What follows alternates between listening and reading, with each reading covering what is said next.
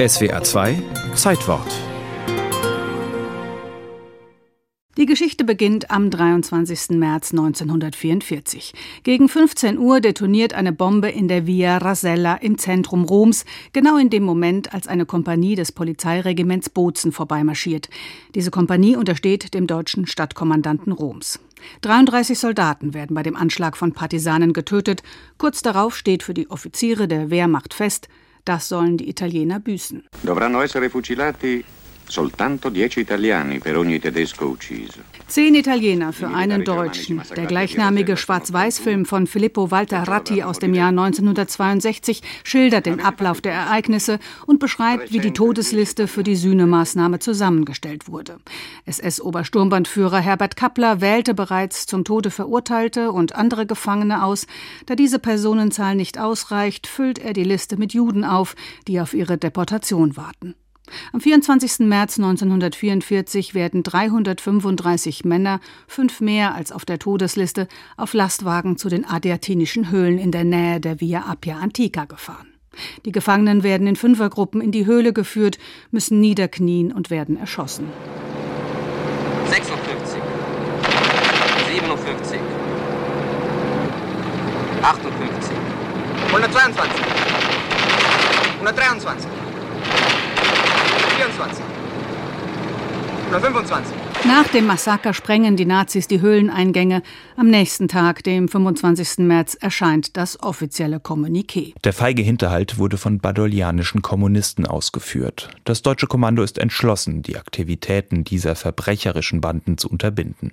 Das deutsche Kommando hat deshalb befohlen, dass für jeden getöteten Deutschen zehn kommunistisch-badolianische Verbrecher erschossen werden. Dieser Befehl ist bereits ausgeführt worden. Unter den Opfern ist auch der Widerständler Gerardo de Angelis.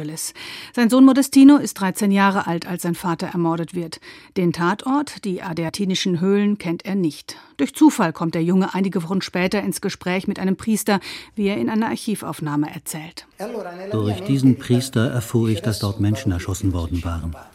Der Platz vor den drei zugesprengten Stollenöffnungen war unbefestigt. Auf dem Boden lagen ein paar trockene Wiesenblumen. Ich habe mich kurz hingesetzt und ein bisschen geweint. Aber dann wurde die Angst zu stark, dass mich die Deutschen oder die Faschisten finden könnten. Nach dem Krieg werden die Höhlen wieder freigelegt, die Opfer geborgen und in einem Mausoleum am Rande beigesetzt. Bis heute ist das einer der wichtigsten Erinnerungsorte Italiens. Und die Täter? Einer wurde in Nürnberg zum Tode verurteilt und hingerichtet. Herbert Kappler bekam in Italien eine lebenslange Haftstrafe.